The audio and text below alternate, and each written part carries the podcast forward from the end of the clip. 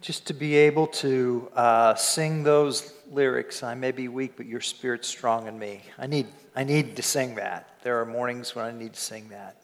And um, well, welcome to Windsor Road, and glad you're here. Um, my name is Randy. I'm privileged to serve as lead minister here at the church. And um, today we're going to talk about weakness.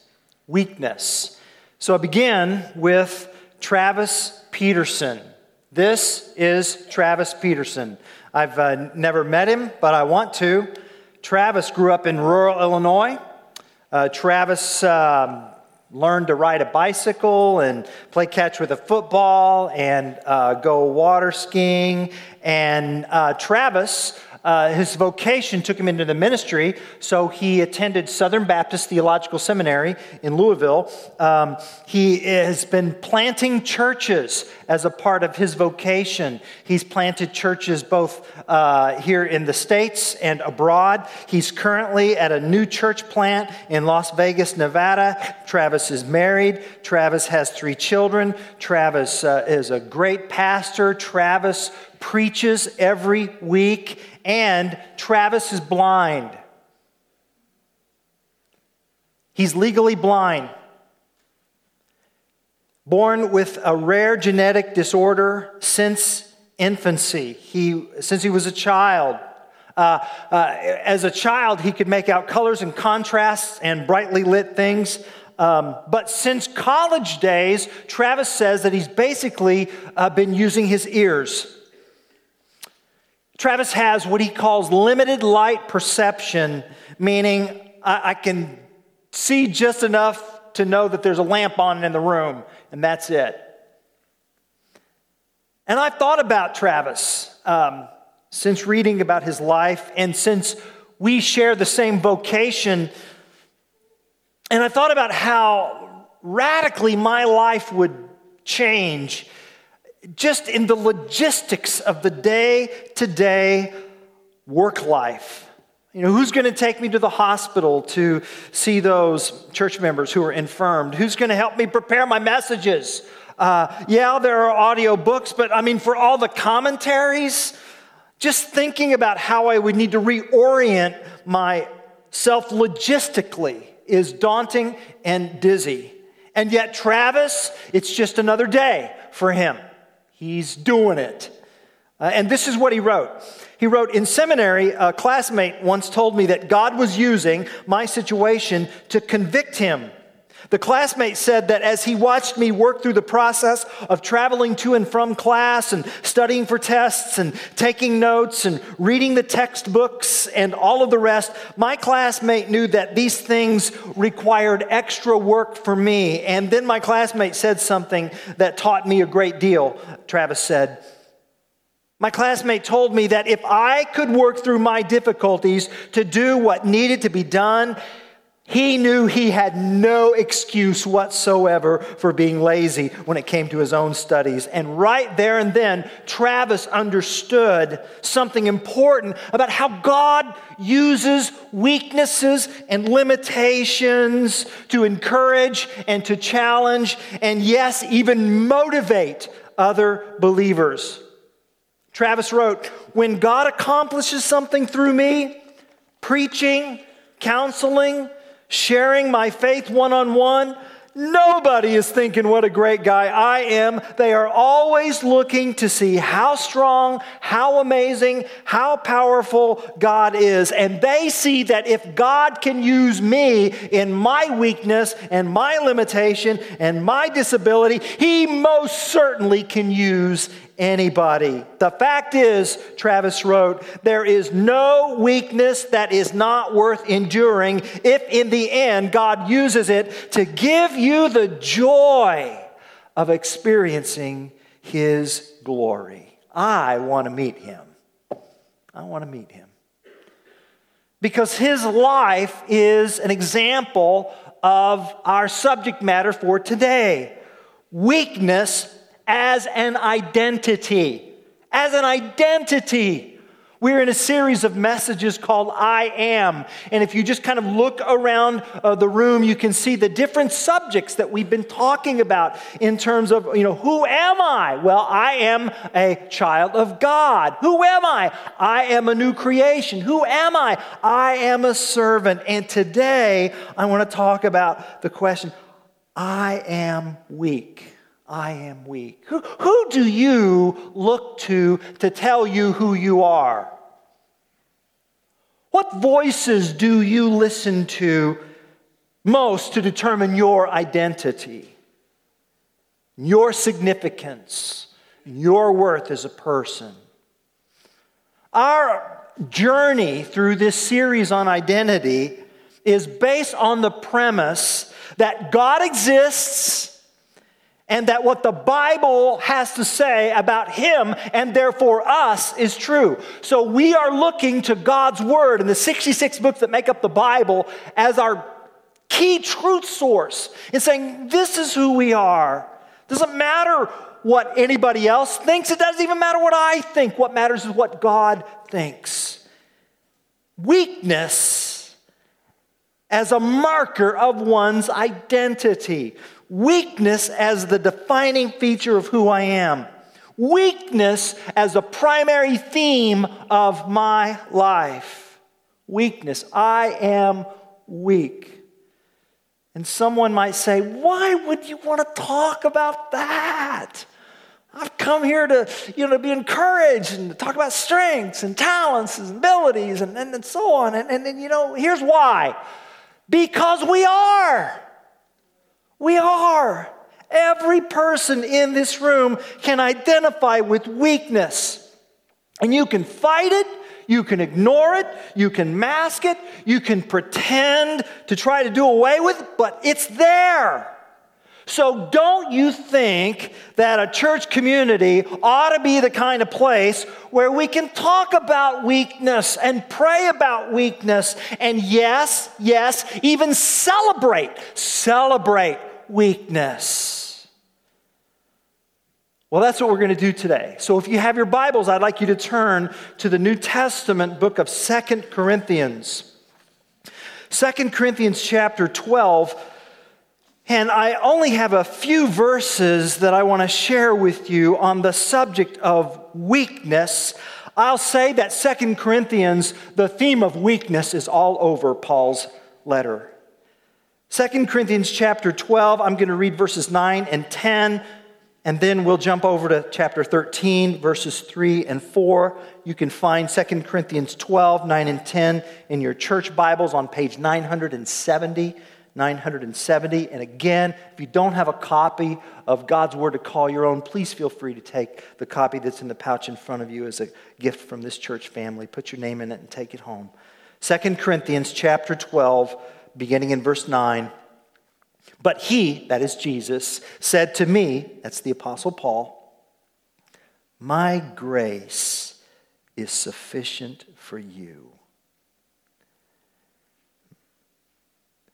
For my power is made perfect in weakness.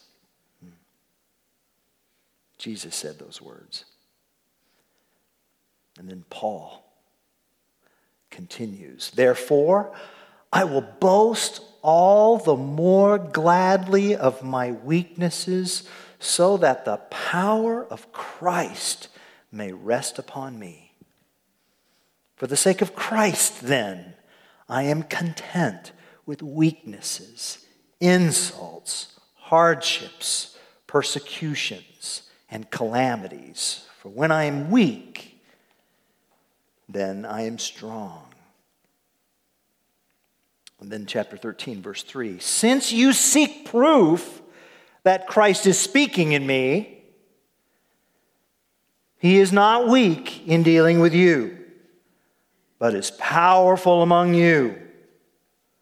For he was crucified in weakness, but lives by the power of God. For we also are weak in him. But in dealing with you, we will live with him by the power of God. This is the word of the Lord. So, 2,000 years ago, the Apostle Paul wrote this letter to Christian gatherings, house churches in the ancient city of Corinth, and the theme of weakness, Paul's weakness, weakness as an identity marker of who he is as a human. This theme of weakness weaves itself throughout the entire letter. And yet, Paul says it's in such weakness that God displays his supernatural, otherworldly resurrection from the dead strength. Strength through weakness. I am weak, Paul says. For when I am weak, then I am strong. Now, what does Paul mean when he uses this word weak? Let's, I want to talk about that. I want to define weakness. What's he talking about? And then I want to answer the question why? Well, why would God choose weakness to convey his strength? Why doesn't he, con- why doesn't he use strength to convey strength? And then what's the, what's the take home for us? How do these verses, when I'm weak, then I'm strong, how do they affect our relationships and how we do church as a community. And can we be a kind of congregation where it's safe to be weak? What? So what? Now what? That's how I want us to proceed as we consider this identity marker of, of, of weakness. And let me just talk to you uh, why this is so important. Uh, and I'd like to reference an excellent book. Um, by Dan Allender called Leading with a Limp. Leading with a Limp. Um, so I'm looking out across our church family. You know what I see? I see a room full of leaders. Really. I see a room full of leaders. You say, well, Pastor, how do you define a leader? Um, anybody who follows you. anybody who follows you. You're, you know, is someone in your life saying, Mommy, or daddy, you know, anybody. It could be in your family, it could be in your, uh, in your uh, outside your family. Um, Dan Allender uh, wrote these very important words as to why, why this subject matter of weakness is so important. Allender says, to the degree that you face and name and deal with your weaknesses as a leader, to that extent, you will create an environment conducive to growing people. To growing people.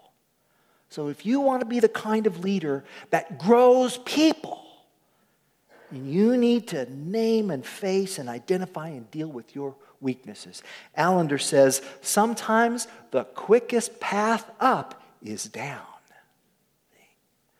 And then he says this to the degree that you attempt to hide or evade your weaknesses, the more you will need to control those you lead, both inside your home or outside your home. And the more insecure you will become, and the more rigidity you will impose, prompting the ultimate departure of the people you most want to keep. See, that's why this matters. A leadership issue in terms of weakness. When I'm weak, then I'm strong. What's Paul mean by that?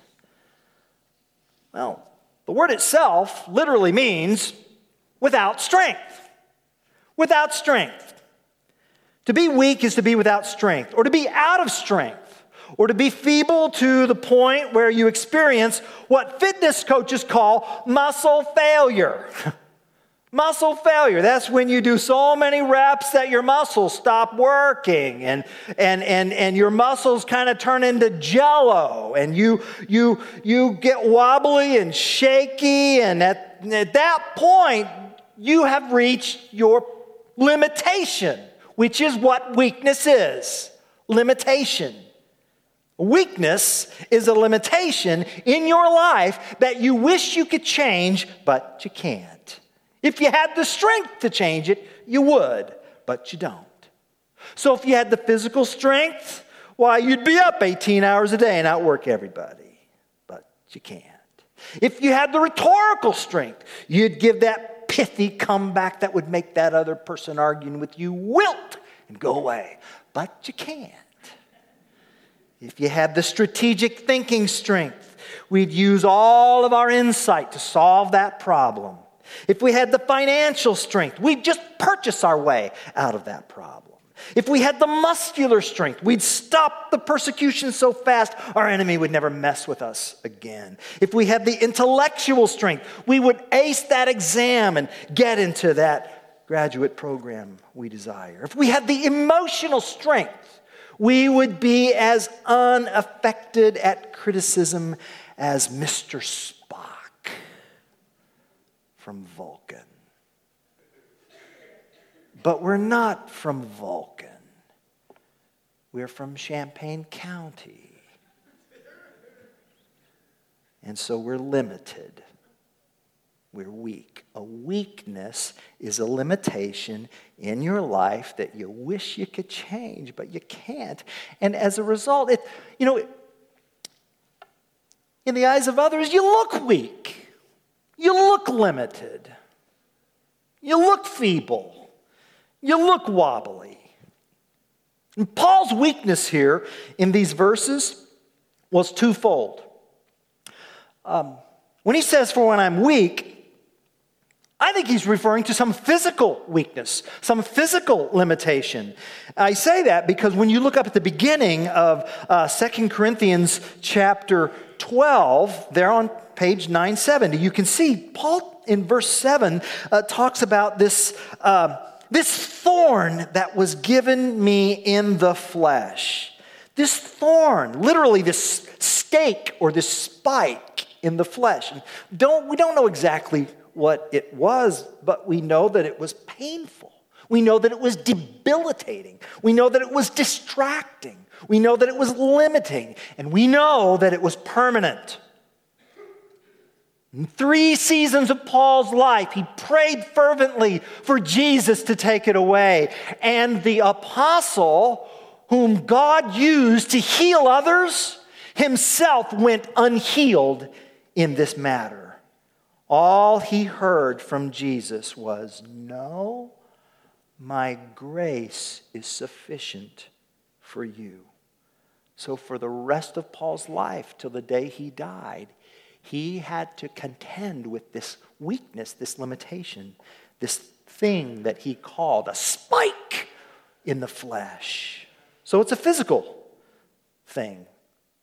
And from these verses, we also learn that Paul's weakness was just a part of um, his calling. In other words, um, Jesus drafted the Apostle Paul into a lifestyle of vocation that involved weakness.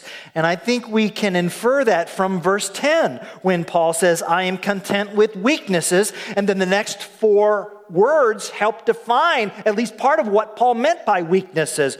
Verse 10 insults, hardships, persecutions, and calamities.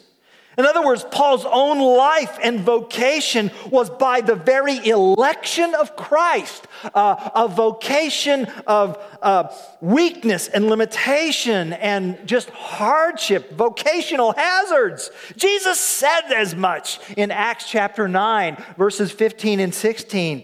He said, Paul is a chosen instrument of mine to carry my name before Gentiles and kings. Um, and the children of Israel. And then he said this For I will show him how much he must suffer for the sake of my name.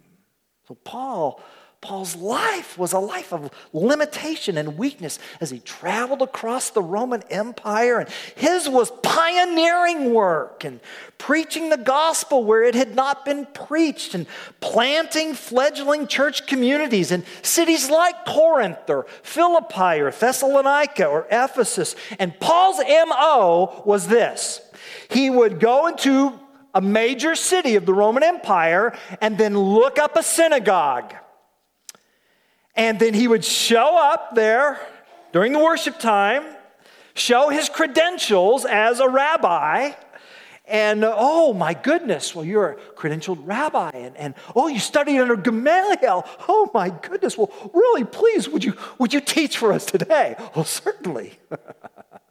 and Paul took the Hebrew Bible and the law and the prophets.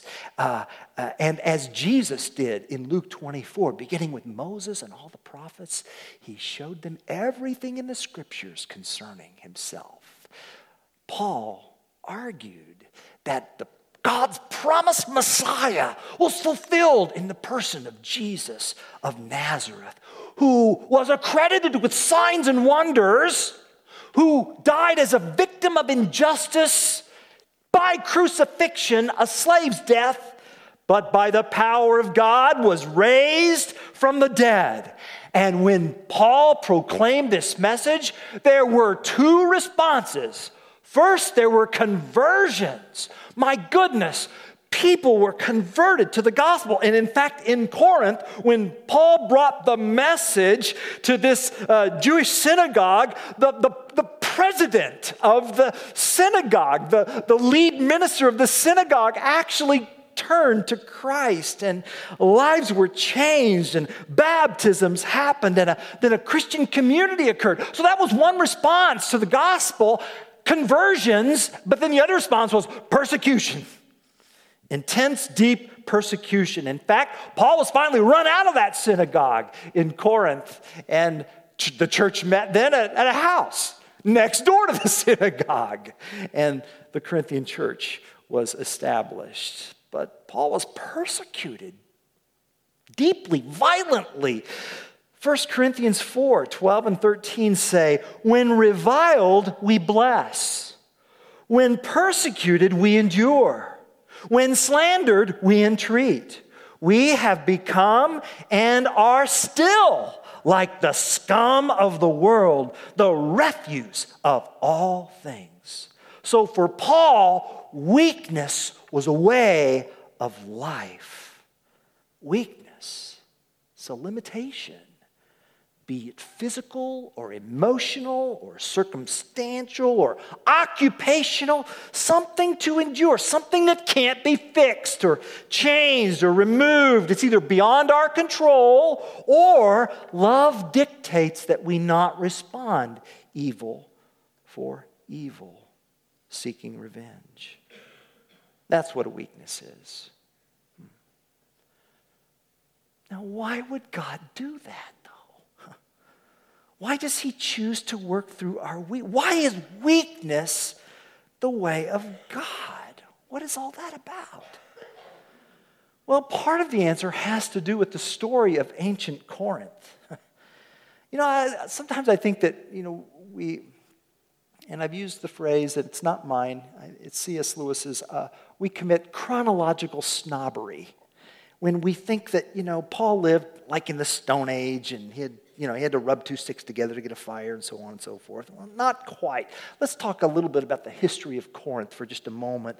So, Corinth uh, was situated in the heart of the Roman Empire. Uh, let's take a look at uh, the map. Um, you can see uh, Corinth there uh, on a little neck of land that connects the mainland from this kind of a almost, a, almost an island. But Corinth, next slide, is in this little sliver of this little neck, and that's actually about four miles across. Um, and there are kind of two uh, harbors, um, two ports of harbor. And then uh, the next slide shows a little bit more detail. There's actually today a canal that connects those two gulfs that was built in the uh, late 19th century. Uh, but that did not exist in Paul's day. What did exist, though, was like a paved road. And so when um, ships would come in from one gulf, they would actually haul the ships up and put them on some sort of a roller system or cart system, and then they would just it would, it's easier to do that than just uh, have to sail all the way around uh, that bottom portion of Greece. And so uh, but you can see that this really put the city in a strategic place. And uh, it was, uh, Corinth was like a gem of the, uh, of the Greek world until it fought against Roman expansion. And Rome eventually destroyed the city. And for a hundred years, uh, it just kind of laid waste. But Julius Caesar, before he was assassinated, launched a massive reconstruction project of Corinth. In fact, it was so splendid that the poet Horace said, It is not the privilege of every man to visit Corinth. And by Paul's day, the year AD 50, Corinth was even sweeter. It was even more beautiful. And here are some um, reconstructive drawings of what first century Corinth was like. It was new, it was improved, it was young, it was a boom town. Corinth had these flourishing trade route and, and taxes and tolls from those two gulfs and ships going back and forth flooded the city coffers with money. Imagine that in state government. My goodness, it was prosperous, educated. Uh, Corinth was uh, sports oriented, uh, and thus it was very competitive with the arena and the amphitheater and the games. And, and, and in Corinth, there was no such thing as second or third place. I mean, you were either a hero or a zero. And so uh, it was very, very tight and competitive. In short, the Corinthian culture was limitless. Limitless, limitless status, limitless wealth, limitless beauty, limitless sensuality, Limitless was the Corinthian way of life. And, and, and so when, when these elite Corinthians uh, entered a, a pagan religious temple, they didn't go to the temple in order to be challenged about their way of life and their culture. They went there so that the temple leaders would affirm them, even more so, coddle them and their way of life. They were strong, and strength surprised no one in Corinth. The Corinthian way was the limitless way of strength. And the way to be strong was to be strong. And the way to win was to win. And then this scrawny looking Hebrew rabbi shows up. There's nothing outwardly attractive about Paul to the Corinthians. Paul had no curb appeal at all. Not at all. But when he opened his mouth, the mouse roared. Because in his little life, was the limitless glory of the gospel of God, who so loved the world, he sent his one and only Son to rescue us and redeem us. And so Paul says in 2 Corinthians chapter 4 verse 7, we have this treasure in jars of clay. Talk about irony, treasure in jars of clay. Jars of clay. The equivalent in our day would be those plastic milk jugs. Yeah. They're expendable. You can pitch them.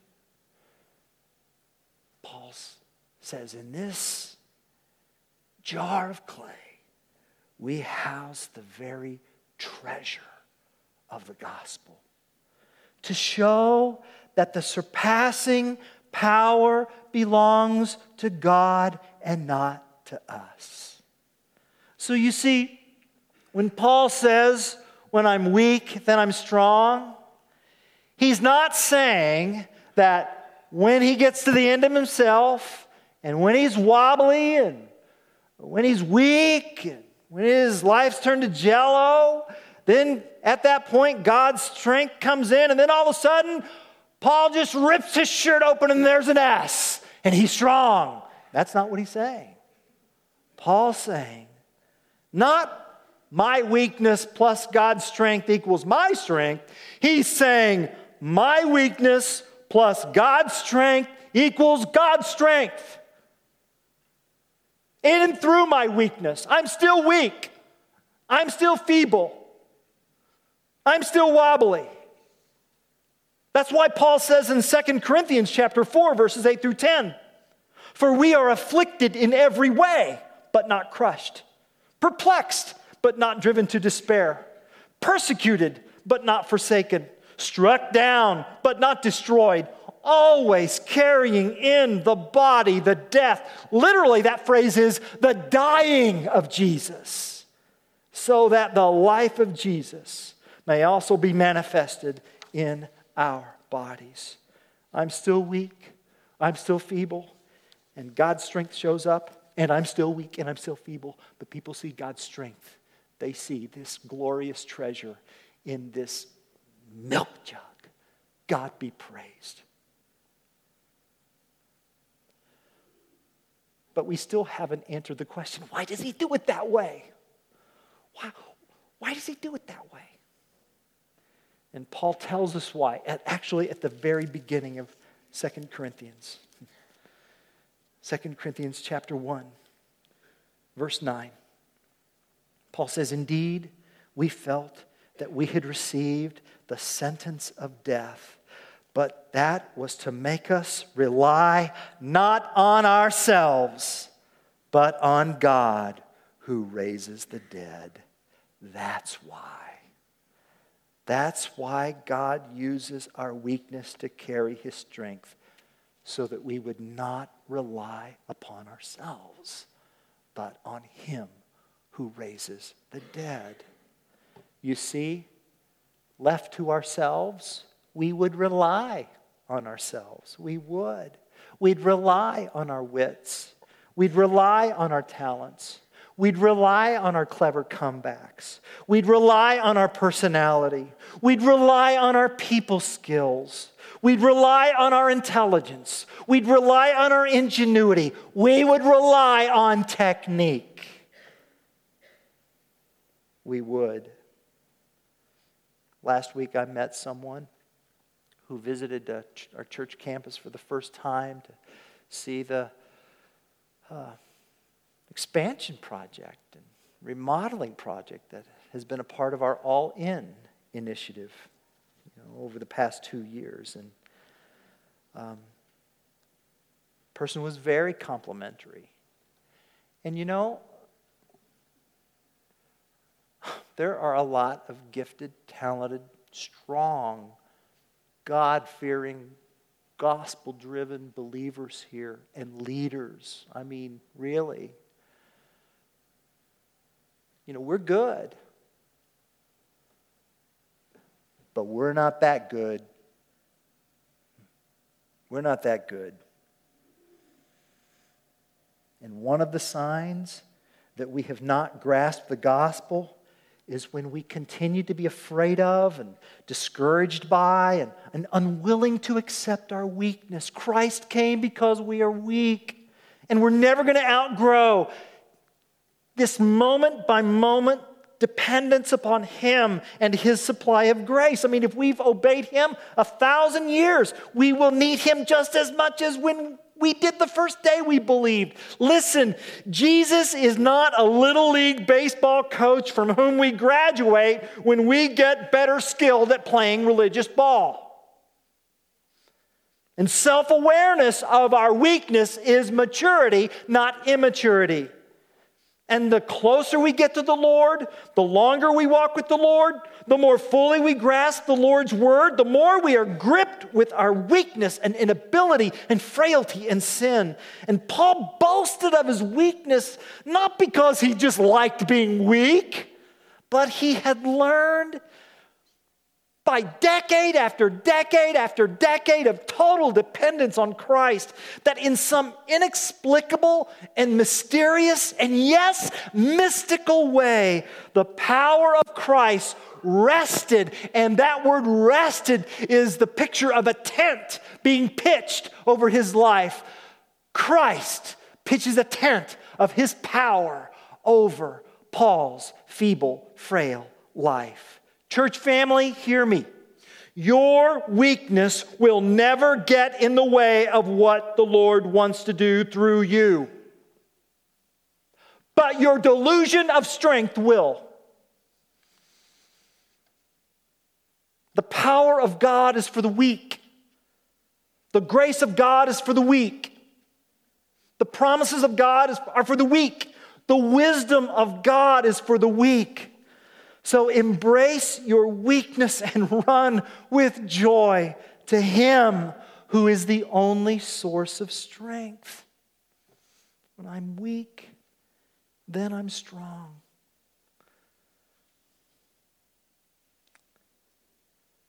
Some Christians have said, and I don't know where they found it in the Bible, but some Christians have said, you know, God never gives us more than we can handle. Well, I really wonder about that. Hmm. I wonder.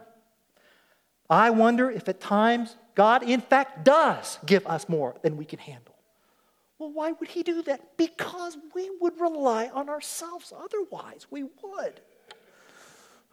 That's why. He does so in order that we will not depend on ourselves, but on Him who raises the dead. So, brothers and sisters, if you forget anything else, don't forget this. The weakness that you think keeps you from serving God is the very weakness that God wants to use, you to use for Him. The thing you wish God would remove is the very thing God wants to use. Your greatest weakness is God's greatest area of opportunity. And if you walk, then you are walking from the provision of God's empowering grace.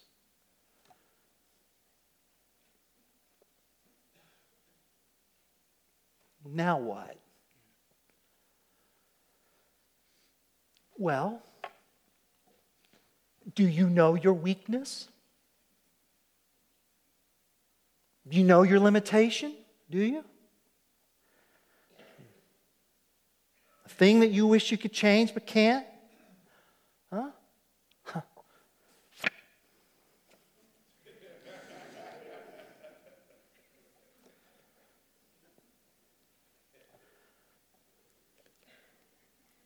I put mine on this card. Um, and I put it on this size of a card only because we don't have time to cover all of mine. Okay? See, I have, I, I, I've got five categories, and then there's subpoints underneath that, you know. So, so let's just, just so you know, okay? This may your, be your first visit and your last visit to Windsor Road. So, if it's your last visit, see you in heaven. So let's just start with my physical limitations, all right? And, um, you know, I, I just, um, so I, I have flat feet. I have flat feet. I have to wear orthotics, or I get this thing called plantar fasciitis. And plantar fasciitis feels like a burning, hot, sharp knife sticking right into your heel and that's no fun. But I have flat feet. I, I, can't change that, all right? And then I have, and then, and then, that's, I was talking about my heel. Let's go to the toe. I have gout.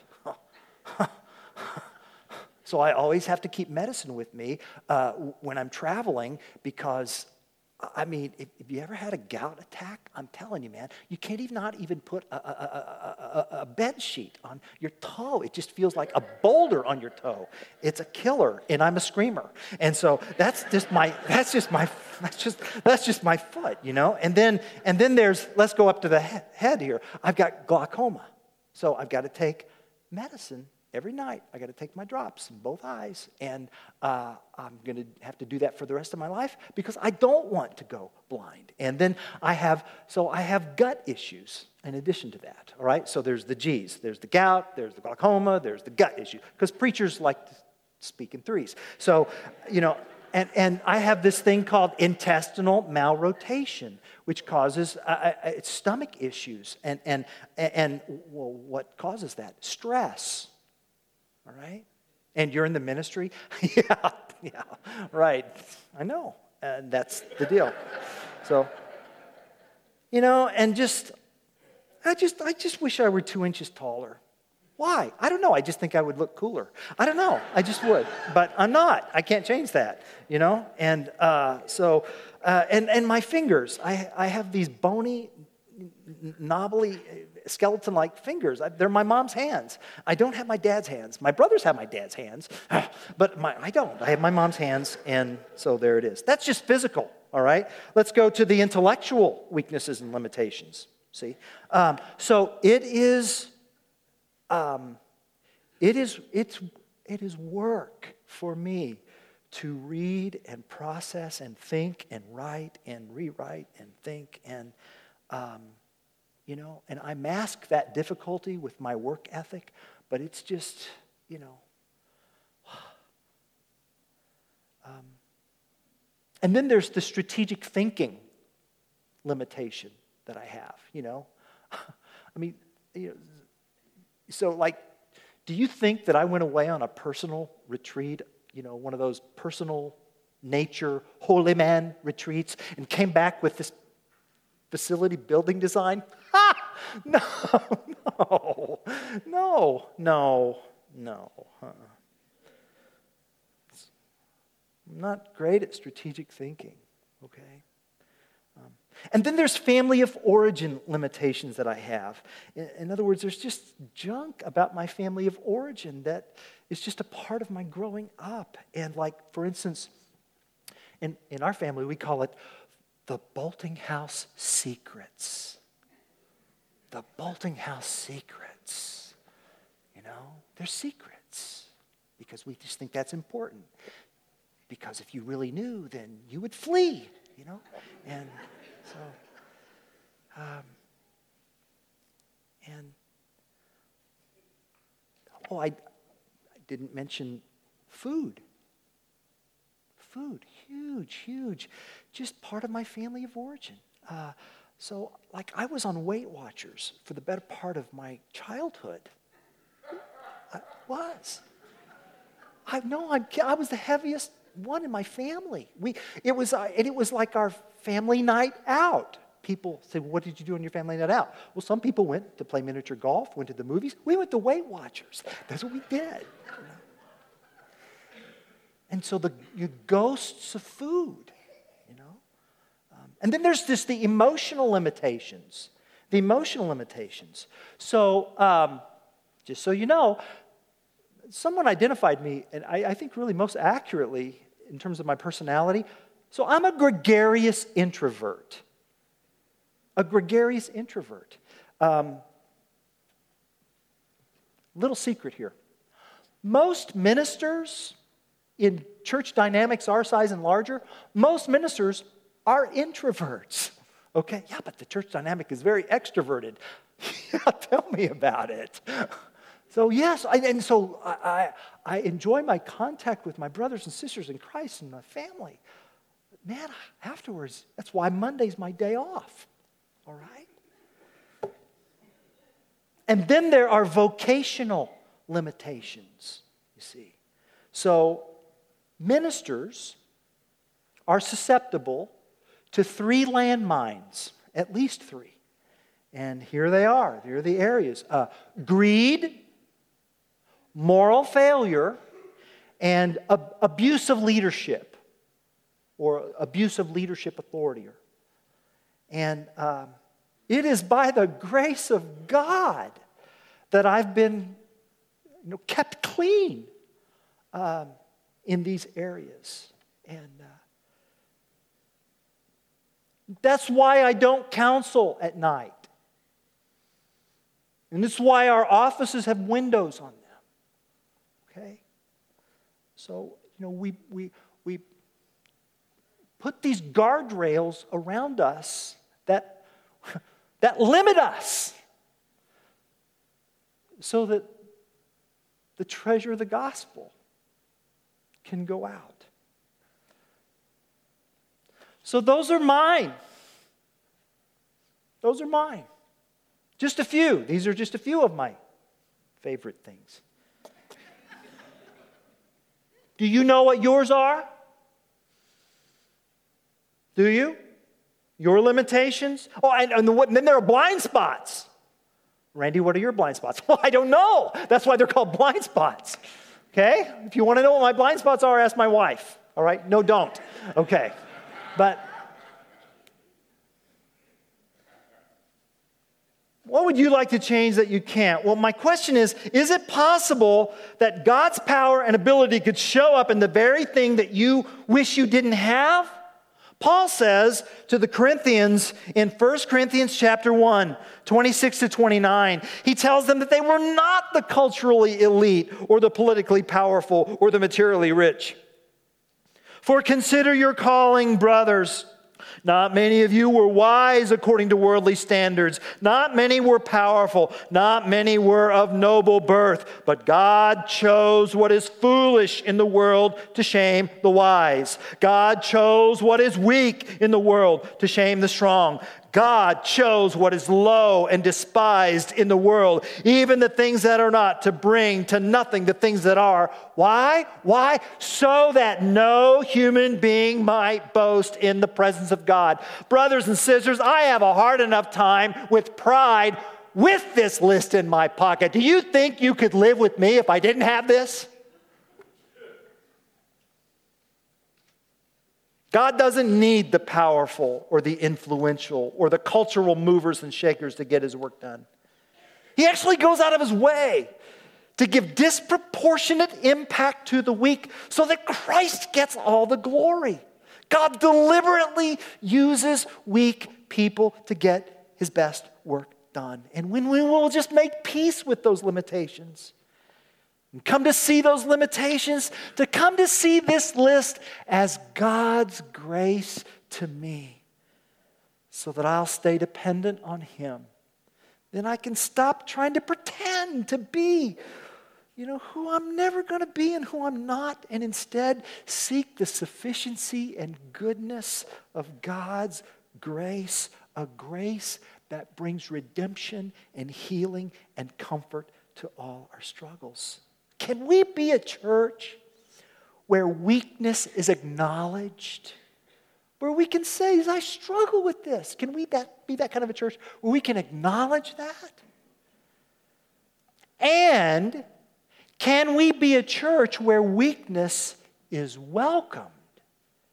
See, it's one thing to want to acknowledge it and give it, and it's another thing to, to receive it.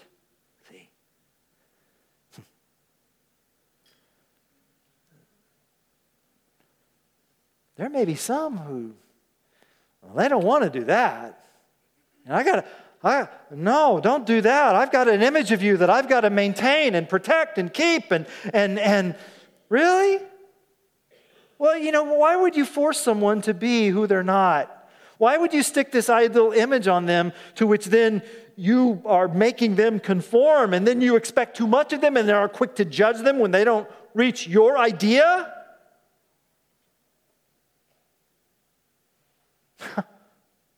if you got to go to a spiritual community where people need to wear masks so that you can just kind of keep that ideal, oh, you know what? You, you're not a part of a church, you're a part of a costume party. What if we let our weaknesses bring us together? What if we participated in what one author calls redemptive vulnerability? Where we share our weaknesses and pray for one another and let our weaknesses unite us and bond us. And, and no, I'm not talking about the things we can change, and I'm not for offering free passes for laziness or blame casting or mediocrity. That's not what this is about.